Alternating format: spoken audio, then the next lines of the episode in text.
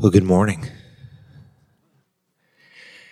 It's good to worship together, isn't it? It's a good, good thing.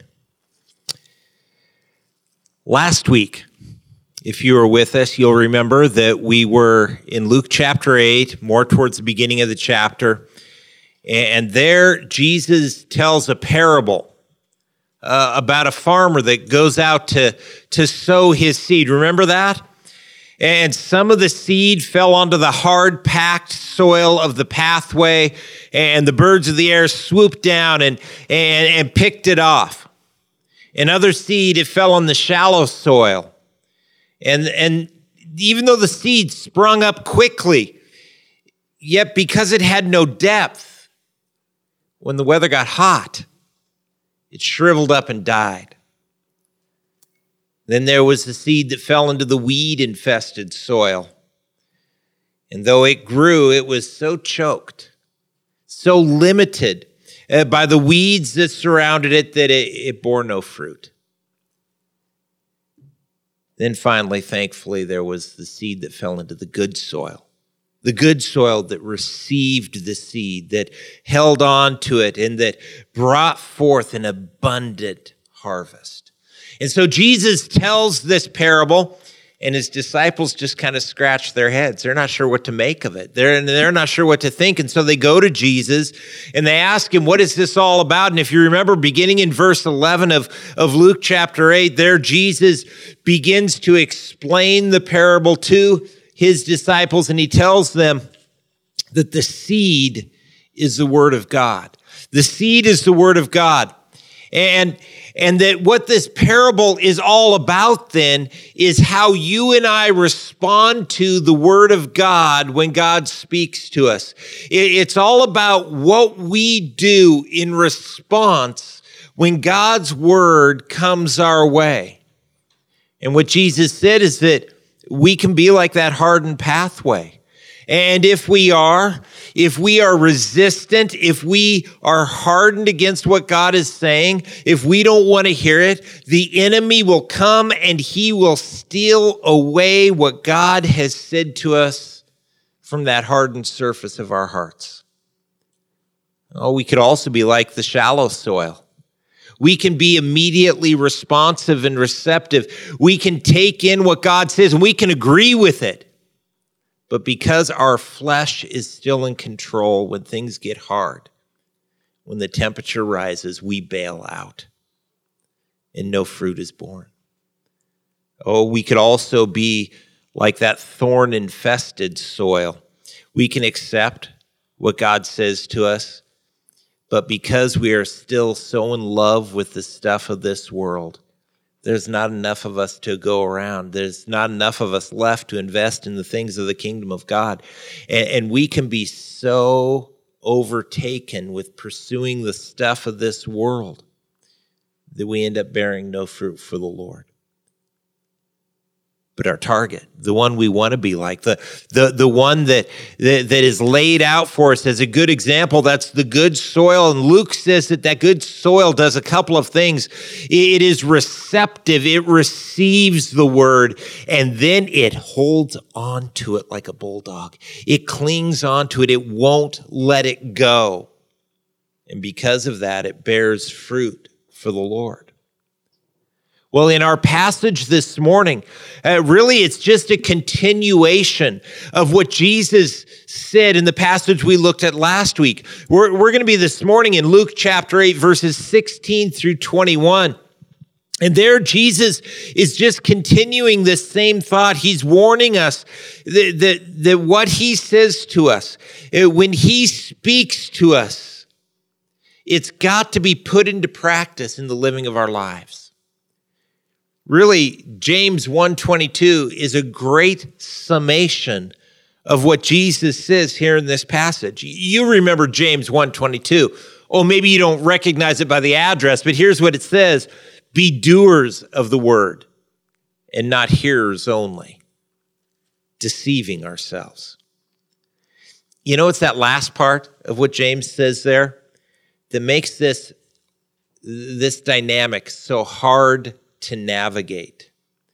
Because you see, when we hear and we agree with what God says, but then we somehow justify not doing what he says.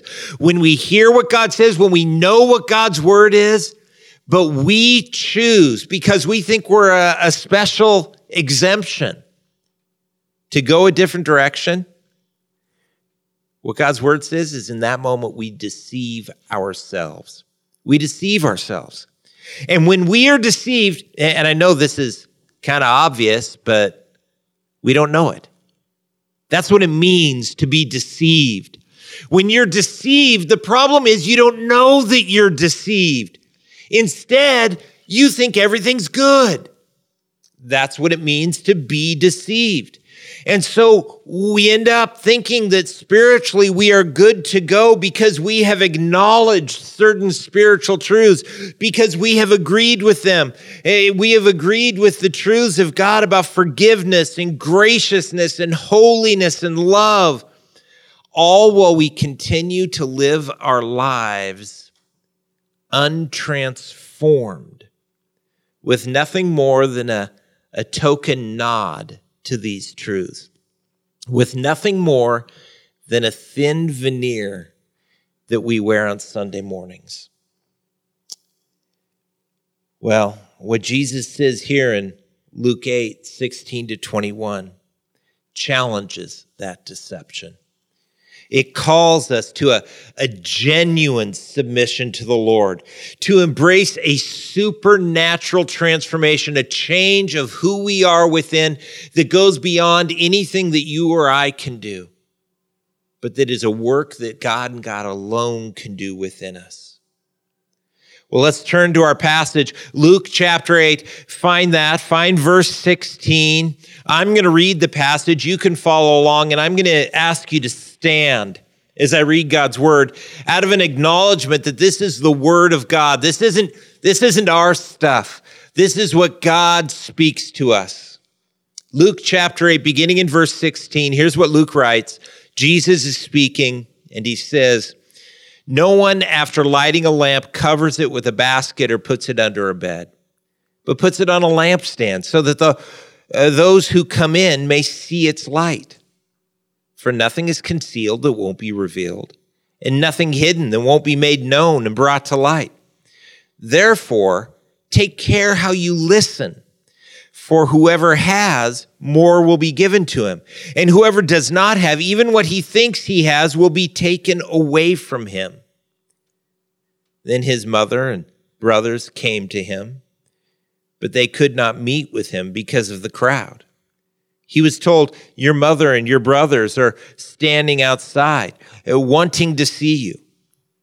But he replied to them, My mother and my brothers are those who hear and do the word of God. Let's pray. Father,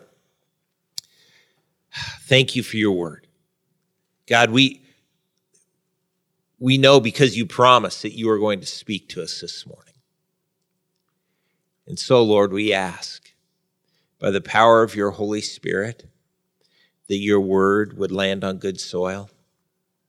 God, if we are hardened, if we are unreceptive, break through that. Change us, Lord. Penetrate our hardened hearts. If, if we are that shallow soil, Lord, I pray that you would reveal that too and allow us to, to put down roots that are deep. God, that a week from now, a month from now, you might be working these truths into our lives. Lord, if we are the, that weed infested soil, Start yanking, Lord. Start pulling stuff out. Lord, remove those things from us that keep us from fruitfulness for you. Let us be good soil, Lord. Do that work within us, Lord, to accomplish what you desire. We give you this time. We pray it all in Jesus' name. Amen. You can be seated.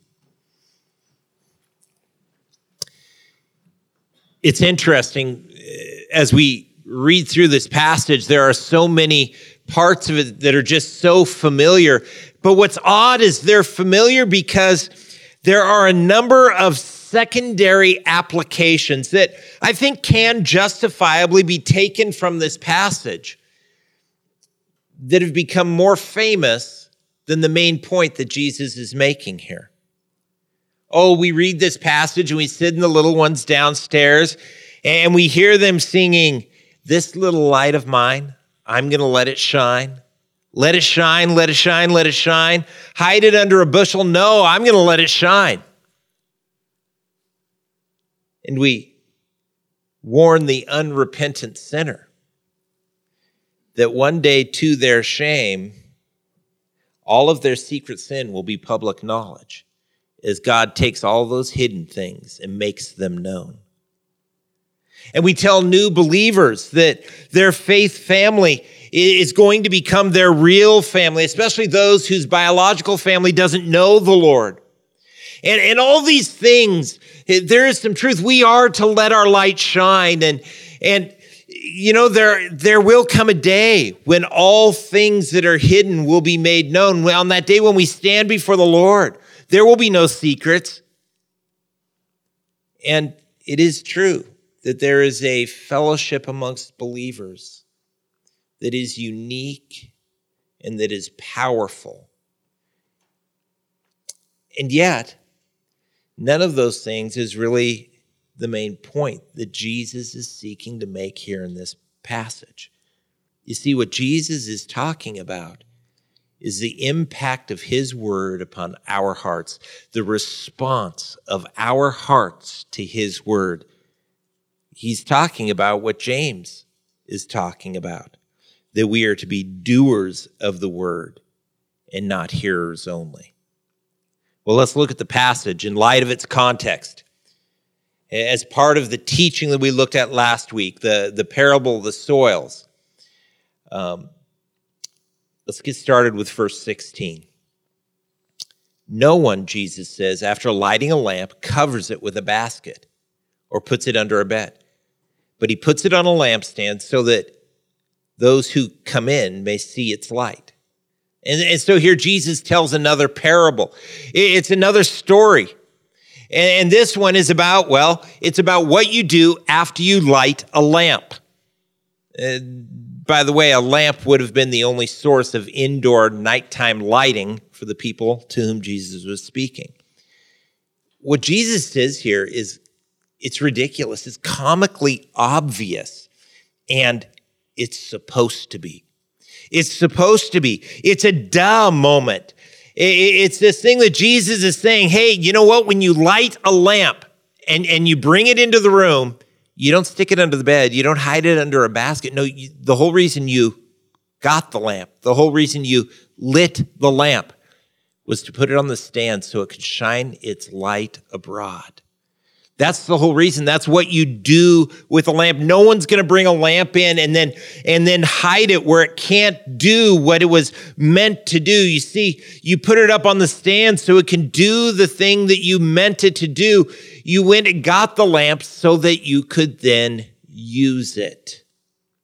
So too, the spiritual truths that Jesus is teaching. So too, these spiritual truths. They are to be used. They are to be personally applied. They're to be put into action in the living of our lives. Uh, the parable of the soils, it stressed the fact that we need to accept and understand and retain God's truths that he speaks to us. And now here in the parable of the lamp, Jesus builds on that truth and he says that God's word is meant to be put into action. It's to be practiced. Friends, the Christian faith is not philosophy. It's, it's not inspirational slogans to be put on posters. It's instructions for living. It's how we're to live our lives. Now, secondarily, verse 16 does point out what I, love the way it was phrased by one guy the essential conspicuousness of the Christian life the essential conspicuousness of the Christian life. You see, if we will take what Jesus says, when, when God speaks to us, if we will take that and we will put it into practice in our living, then we who will who are Christians, we will by by very nature stand out. It will be impossible for us to blend in with this lost and dying world if we are applying the truths of the living Lord to the living of our lives. We have an instinctive fear of that, don't we? Being different. We know that this world eh, likes to attack those who, who don't conform and yet we are to let our light shine. I mean, that, that's, that's what that song is about, right? And that is the way that it works. It's when we apply God's word to our life, when we use the truth of God's word, that we begin to shine, that we begin to be different than those around us. As, as Paul says to the Philippians, we become as shining stars in the midst of a dark sky.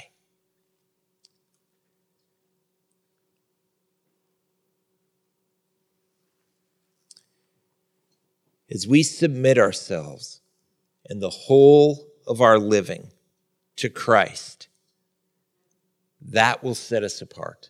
That will make our lives conspicuous when we don't live like the world around us. Now,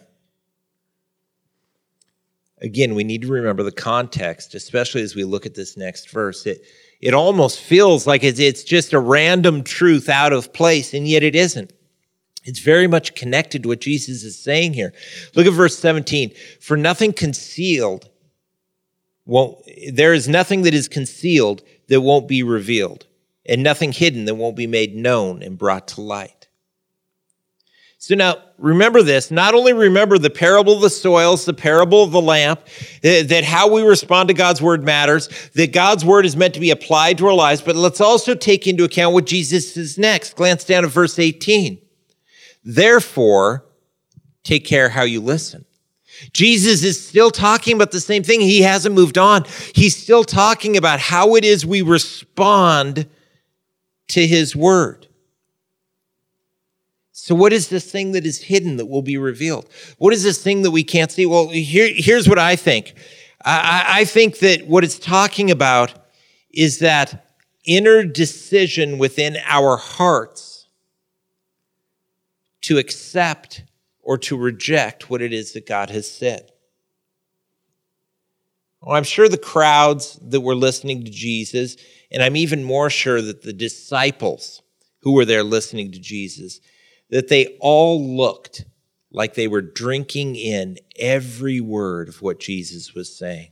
I'm sure that they, they all appeared to be in agreement with what he said, and, and even on a deeper level than that, accepting it and intending to apply it to the living of their lives. I bet everyone there, even Judas, looked like they were all in. Because you know what? It's not that hard to look like you're all in when you're sitting in church. It's actually fairly easy to look like you're all in uh, when you're hearing or reading the word. But that hidden resolve, that, that invisible response of the heart, for us to know whether or not it is real is something that, well, it can't happen in that moment in time. No one can physically see a difference when you submit your heart to Christ in regard to some issue. No one can physically tell whether that appearance of brokenness is an outward show or an inward reality in that moment. The reality isn't something you can see in the moment. We can only know the reality of the heart's response as we see real change take place over time. You see, the context of this passage and the greater context of Jesus' teaching tells us this. What Jesus was wants is not a reaction in a moment. What he wants are disciples who allow their lives to be changed by what he says. He isn't into you know getting people to agree with what he's teaching. He's into getting people to shape their lives around what he's teaching. What Jesus is after is disciples. Disciples, people who will submit the living of their lives to the things that Christ says. You know, it's really easy to agree when we hear the teaching of God's word. It's a lot harder, isn't it, to do it? It's so easy to, to nod our head and, oh, yeah, right on. It is so hard to live it out. It is so hard at times. But understand this it's in the doing, not just the knowing, that the blessing resides. It's in the doing of God's word, not in the knowing of God's word, that the blessing resides. Listen to what Jesus says, John 13, verse 17. If you know these things, you are blessed if you do them. Do you know these things? Do you know the things of God? Do you know the word of God? That's great. That's, that's, that's a very good thing. You know where the blessing is? It's in doing them. It's in doing them. You know where the worst place in the world is? It's knowing those things and not doing them. And I remember, I remember my sophomore year of college. That first quarter of my sophomore year, I came back from Army boot camp in between my freshman and sophomore year. And I was messed up and my, my mind was twisted around and I was not walking with Christ. I knew the truths. I was actually leading a Christian ministry at the time. it was a nightmare. It was a terrible situation. I knew enough of the Lord that I could not enjoy my sin. But I was involved in my sin enough that I couldn't enjoy the Lord. You know where the blessing is? You know where the good stuff is? Where the good life is? It's obedience. Do you know these things? You'll be blessed if you do them. Look at verse 18. Therefore, take care how you listen. Whoever has, more will be given to him. And whoever does not have, even what he thinks he has, will be taken away from him. So Jesus says here again, take care how you listen. I'm still talking about this, Jesus says. This is still about how you respond to my word. Jesus says, you've got to be diligent to apply God's words to your life. It's a good thing to hear the word of God, isn't it? It's a good thing to hear God's word taught, but Jesus says, be careful. Be careful that when you hear God's word taught, that you submit your hearts to it and you apply it to the living of your life, regardless of how you feel about it, regardless of what you think it may cost you. That you go to that place of blessing, to that place of obedience. Now, we do certainly need to make sure that the teaching we hear is sound. I don't care where you are or who is teaching, myself included. You need to check it against the scriptures. You need to make sure it's sound. But if it's sound, you need to make sure that you apply it. That you apply it. Do you listen to a lot of teaching? I think a lot of us do. A lot of us listen to a good amount of teaching hey, th- that's a great thing. Make sure it's sound and make sure that you're applying it. You see, there's a dangerous thing to listening to a lot of teaching. You can become like a food critic. You can become that guy that goes to the restaurant and orders a dish and tastes a little bit of it, chews it up, moves it around his mouth, and then spits it out. He's not going to eat everything he tastes, right? That's what the food critic does. Are you a food critic with God's word? Have you become a critic of messages? Oh, that was pretty good. I'd give that one about a 10. Okay, well, probably not a 10, but maybe more like a 7, a 6.5. It was okay. Oh, this one was sound. That was good. We do need to make sure that it's sound, that it's God's message. But let's be sure that we don't just spit it back out onto the plate, that we are taking nourishment from the truths that we receive, that we are applying them to our lives, that we are making use of the lamp when it's brought out, that we're not just sticking it under the bed.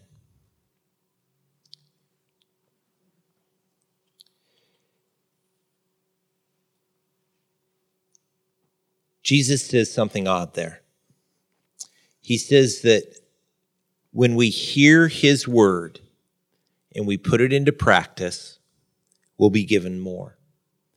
So the one who, who puts spiritual truth into practice in their life, they are given more. They will increase in their spiritual understanding. But the one who hears God's message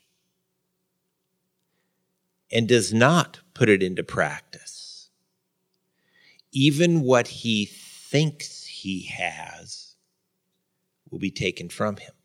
It's like that hardened path.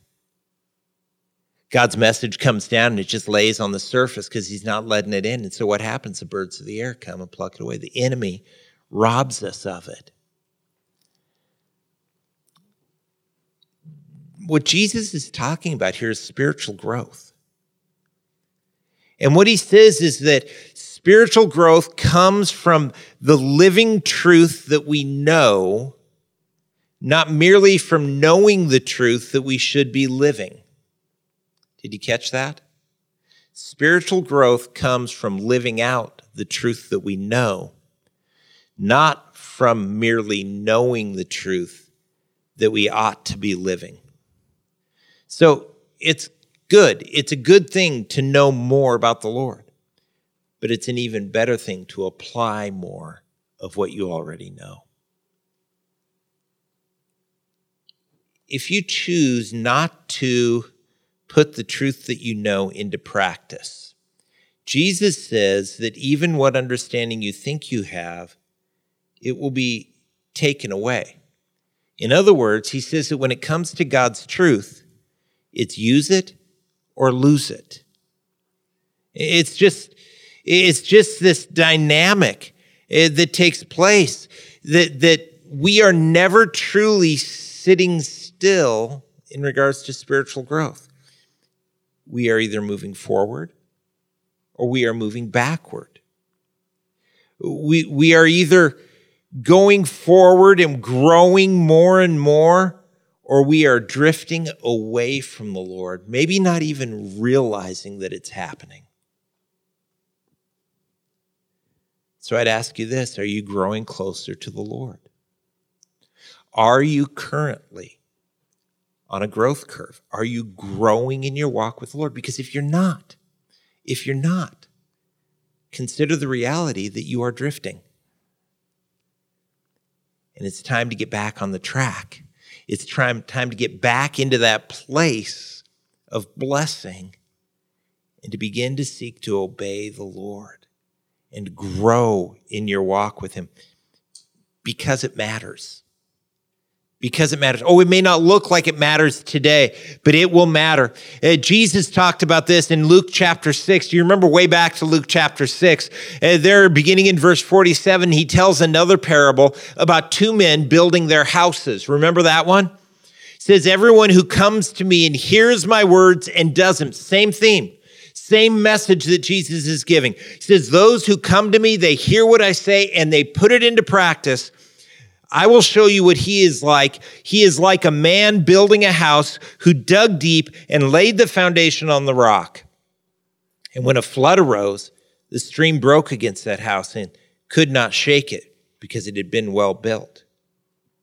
Conversely, Jesus says, But the one who hears and does not do them is like a man who built a house on the ground without a foundation.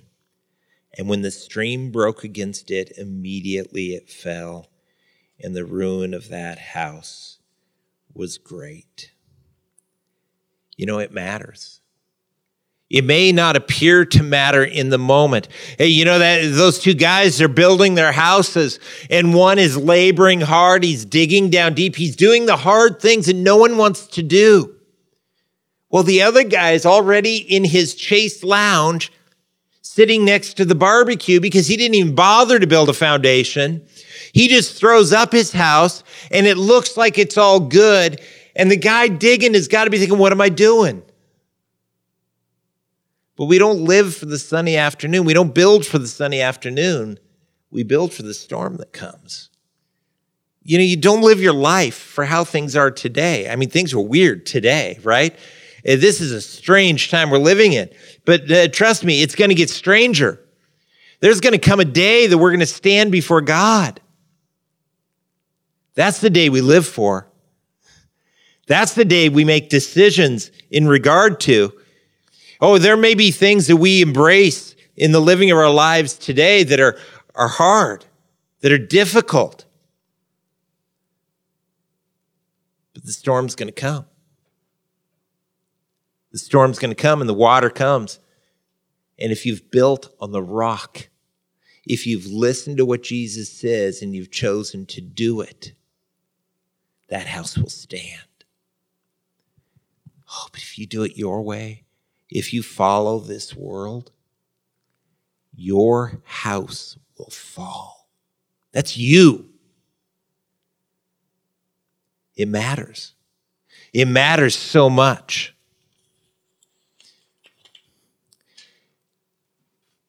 This passage ends beginning in verse 19 with an awkward family moment. You ever have any awkward family moments?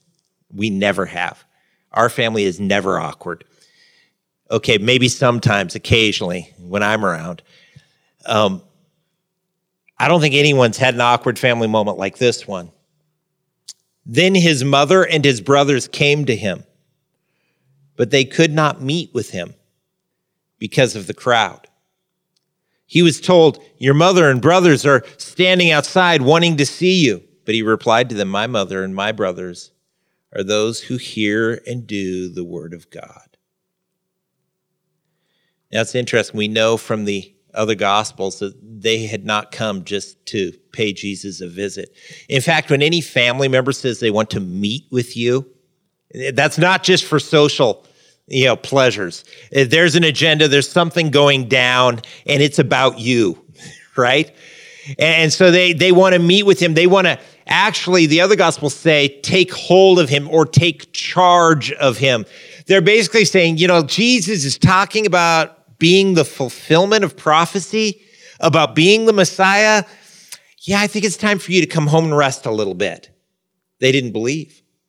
They did not yet believe now it's interesting here, Jesus' response to them. I mean, it's understandable that he's like, nah, I'm going to keep doing my thing.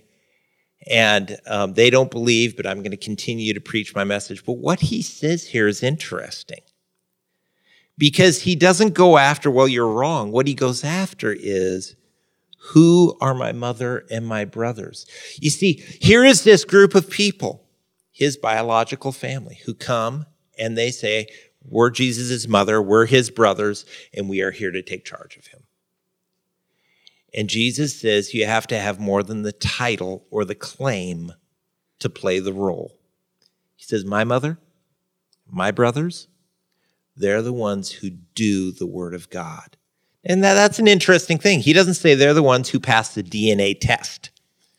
Okay? They're the ones who have really loved me. No, none of that. None of that. He's taking us back to this issue. This isn't really about his mother and brothers. What Jesus is saying is that there is a, there is a um, claim upon the life of the Christian that is greater even than the claim of family. And that's the Word of God. Responding to the Word of God, doing what God calls us to do. What Jesus says is listen, you can claim to be my brother. You can claim to be my mother. You can claim to be a Christian. But really, what matters is whether you're living it, whether you're doing this thing. You're taking what I have said and you are putting it into practice.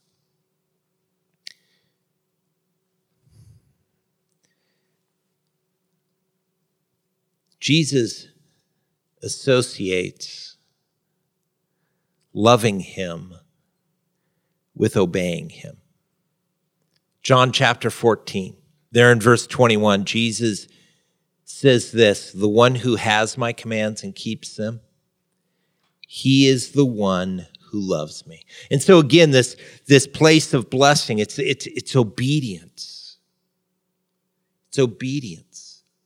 And it really is the place of blessing. Listen to the rest of what Jesus says there. He says, The one who, who has my commands and obeys them, he is the one who loves me. And he who loves me will be loved by me. He will love by my Father. I also will love him and will reveal myself to him. Understand this. Those may, it may sound like not a big deal. This is the biggest deal there is. This is the greatest thing there is to be enveloped in the love of God and I will reveal myself to him to be in his presence. Dear friends, Jesus is describing heaven here. This is what we were made for to know the love of God because it is the air that you breathe. To be as confident of it as you are of anything. To experience the love of God. To know Him There is nothing better. There is nothing greater. And yet Jesus says this is what we get when we love him. Or in other words, when we obey him. Now, before this whole thought of living out our love for the Lord through obedience to Him, before it begins to feel like a burden that is just too heavy for you to carry, before you begin to look at this and think, I can't do it. I've failed before, I'll fail again. So, what's the point? What's the purpose? Uh, before you begin to feel like, man, I just, I can't get there. I can't do it. Let me remind you of a couple of things that the apostle Paul says to the church in Philippi. There in Philippians chapter 2 and verse 13, Paul says this, it is God who is working in you both to will and to work according to his good purposes. In other words, what God is saying is, I promise to not only give you the ability to do it, but to even give you the want to do it. I wish I could say that I always want to do what God wants me to do, but I don't. I, I wish I could say that that the reason that I fail, it's just circumstances, it's just the enemy. You know, it's Eric, Eric's fault all the time, usually. I wish I could say that and be honest, but that's not the problem. The problem is me. The problem is that so often I don't even want to do what's right. But what Paul says that God promises us is that if we ask Him, He will even give us the desire to do what He says. And with the desire, he will give us the ability to do it. Maybe you hear that and you think, oh, that's great for you. But I keep crashing and burning, I keep blowing it. You know, Paul said something to the Philippians about that too, because that's an experience that we all have, right? Even when we want to do what's good, we're like the Apostle Paul. Remember what he said in Romans, at Romans 6? Eh, what I want to do, I don't do. And what I don't want to do, that for sure I always do. Because I am messed up. Paul says, Oh, what a wretched man am I. We all experience that. And so Paul reminds the Philippians, Philippians chapter 1, there in verse 6, he says, I am sure of this. And I'm so glad he said, I'm sure of this. I am so glad Paul didn't say, well, you know, maybe God will, It, Paul didn't say, you know, it could be that God will do it this. No. I am sure of this. I know this, Paul says, that he who began a good work in you will carry it on to completion until the day of Christ Jesus. What Paul says is one thing I know for sure. No matter what, if you belong to him, he's going to finish the job. He is going to get you there. You may be weak. You may be broken. You may have all sorts of issues, but he's going to get you there. He's going to bring you to that place of completion until the day of Christ Jesus, that day when we stand face to face with Him. And in the blink of an eye, in a moment, we will be changed. Oh, I look forward to that. I look so forward to being done with my flesh, to being done with with, with this battle into being changed, being made like him. And he has promised that he's going to do that with me. He will finish what he has started in you. So stop fighting him. Stop fighting him. Let him. Don't give up. Don't run. Invite him. Ask Him. His word promises us that if we confess our sin, He is faithful and just to forgive us. And, don't miss this, and cleanse us from all unrighteousness. He will complete what He's begun in us if we let Him. Let's pray. Father, I thank you for your word. I thank you for your Holy Spirit. And God, I ask that you would be at work within us right now. God, your word has, has been spoken. And it is in the soil of our hearts even now.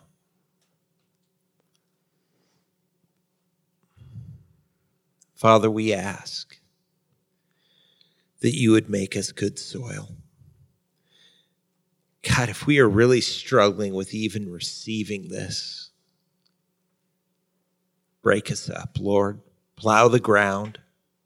Give us a willingness to surrender to you, to allow you to do the work that you desire to do in us.